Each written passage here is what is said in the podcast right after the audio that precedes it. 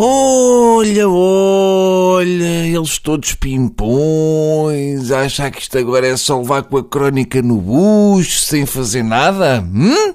Sim, senhor, parabéns.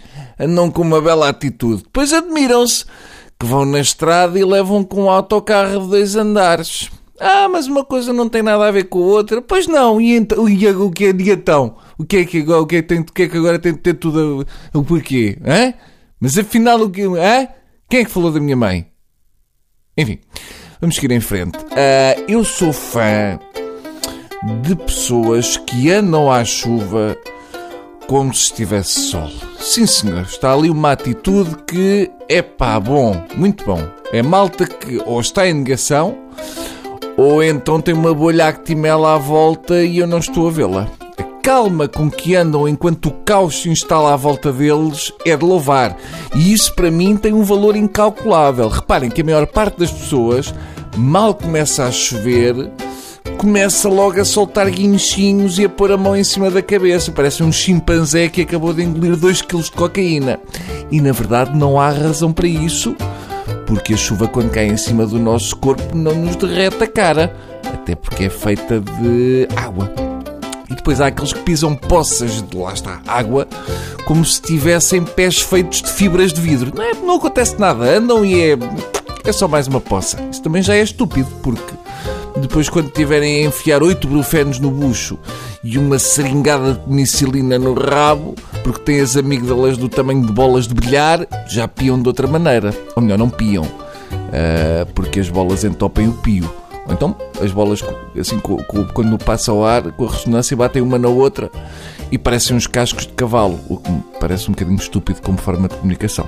Eu não estou a dizer que todos têm de lidar com a chuva da mesma maneira. Eu sei que isto é um assunto polémico, com várias leituras, mas não me lixem. Uma pessoa não pode andar à chuva a achar que está nas Maldivas. Não pode. É que aquela gente consegue passar o resto do dia com, com o pé encharcado e, e, e encarquilhar?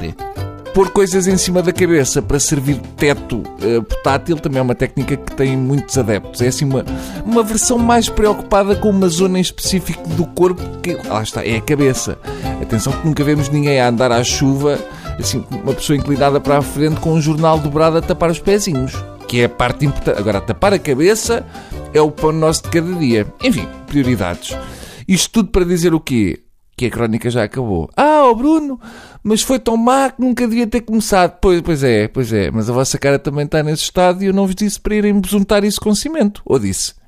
Disse agora porque me provocaram. Porque eu sou uma pessoa que reage à provocação de maneira a, a tirar, ou seja, a, a, reagir de maneira a que provoque. Ou seja, nunca provoco. Eu sou uma pessoa que está no seu sítio, que está muito bem. É pá, amigo de todos. É pá, amigo do seu amigo.